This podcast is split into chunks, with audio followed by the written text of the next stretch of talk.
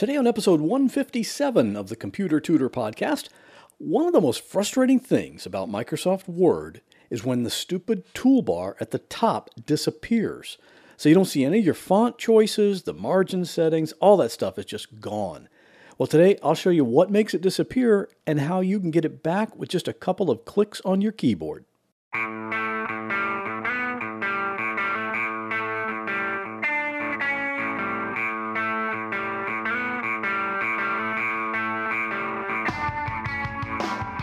Welcome to another episode of The Computer Tutor tips, tricks, and advice from a computer pro without all the tech talk. And now, here is your computer tutor, Scott Johnson.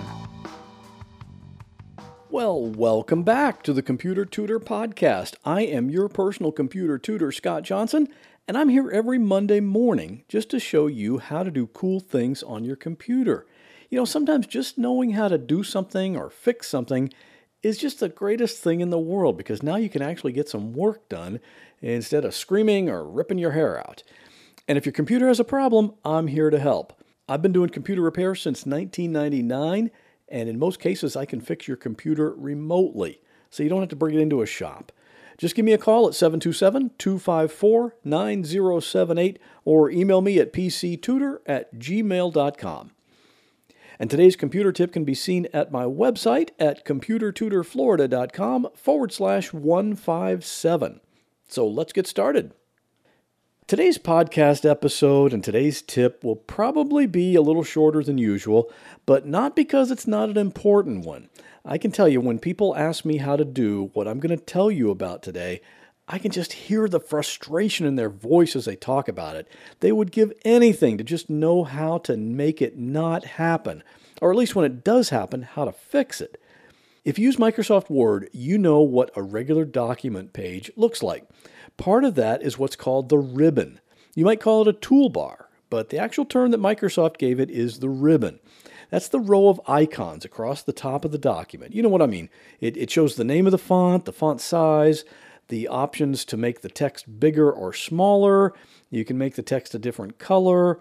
And, you know, the right, left, and center justify buttons, the bullet list icons, all that stuff. That's all the ribbon.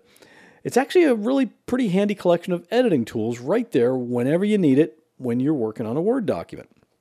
And then suddenly it's gone. Well, why did it go away? Where did it go? And most importantly, how do you get it back? Okay, first of all, why did it go away? I hate to tell you this, but you did it.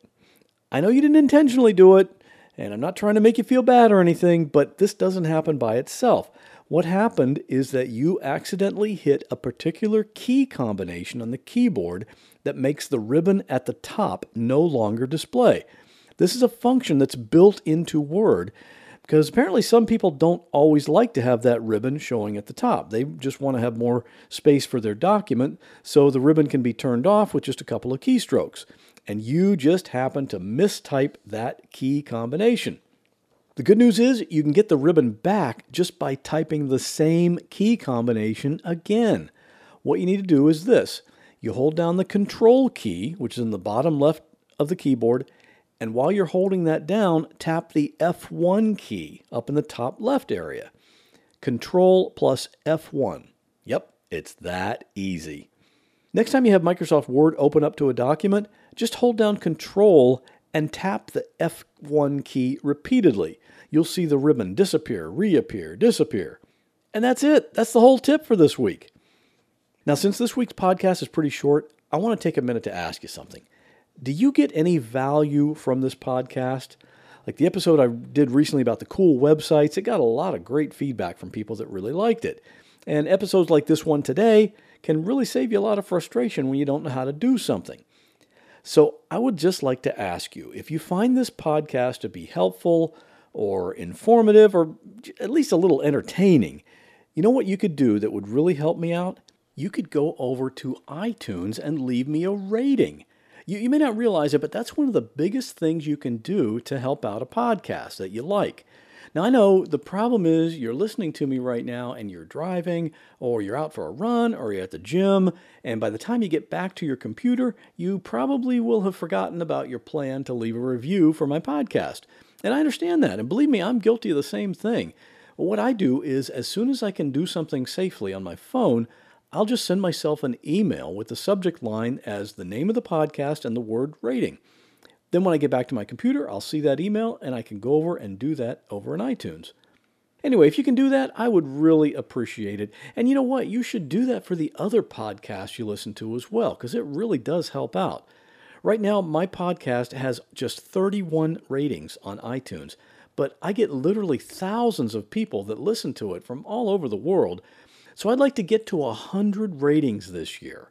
Do you think we can make that happen? Okay, that's all I'm going to say about that. And if you have a suggestion about a website or a comment or a question about the podcast, I would love to hear it. Just leave a message on my podcast voicemail line at 727 386 9468. You know, it's available 24 7. Or you can email me at pctutor at gmail.com. And that'll do it for this week. As always, I'll see you back here next Monday morning with another computer tip. Well, that wraps up this episode of the Computer Tutor Podcast. I hope you enjoyed it.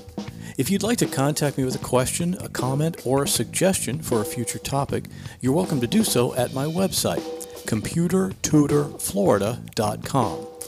And while you're there, sign up for my free Monday morning email newsletter. If you have a computer problem, give me a call at 727 254 9078. In many cases, I can take care of a problem remotely, so it doesn't matter if you're here in Florida, up in Maine, or way out in California. I'd love to help. Thanks again for listening and have a great week. God bless.